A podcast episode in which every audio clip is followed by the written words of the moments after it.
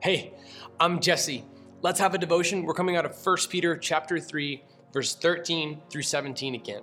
Yesterday we looked at verse 13. Who then will harm you if you're devoted to what is good? And the original recipients, Paul, uh, Peter was writing to the persecuted church in Rome in the year 64. This was, this was the scattered elect believers. That's a term usually re- referring to saved Jews, messianic Jews throughout uh, Pontus, Galatia, Cappadocia, Bithynia, and Asia. Nero was the emperor, the same emperor who killed Paul, the, the guy whose story is chronicled in the, the second half of the book of Acts. Peter was the guy in the first half of the book of Acts. But the same emperor, Nero, had Paul put to death. So our author, Luke, records Paul's story. Paul is put to death by the same emperor uh, who held sway over the Roman Empire while Peter was ministering to the underground church there.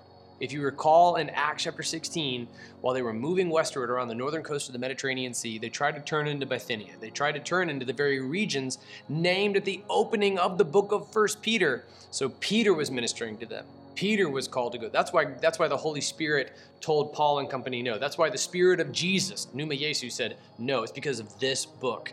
Peter was ministering to them. So, in their original intent, the original recipients, who's going to harm you for doing good? They had to live out Christian testimonies, and they, they faced death because of it. So, the, the original recipients of this book faced higher stakes than you and I face as Seattle area Christians.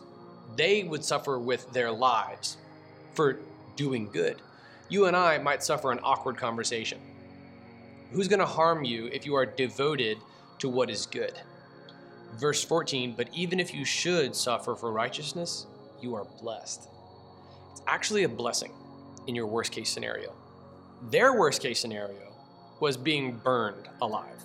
Their worst case scenario was being crucified or crucified upside down. Their worst case scenario was being boiled alive in oil. Their worst case scenario was being sawed in half. See Hebrews chapter 11. This happened to Christians. It's happening today. We, but our worst case scenario, let's buck up here. Our worst case scenario is an awkward encounter, is maybe a mean tweet about us, gossip about us behind our backs, being labeled as bigots or homophobes, or some other made up word that doesn't actually apply. If you should suffer for righteousness, you are blessed. You have to be willing, Christian, to suffer for righteousness because it's actually a blessing. God will vindicate you. It is His to avenge. He will repay. When you suffer for something that is righteous, you're suffering for a good reason. Who's going to harm you for doing something that's really good? Apologetics is worthwhile.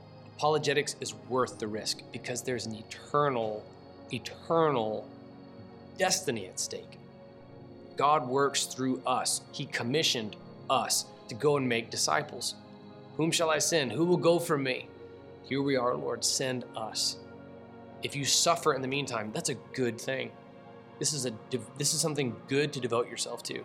Because even if just one person gets saved through your apologetics ministry, it's not my apologetics ministry, it's yours.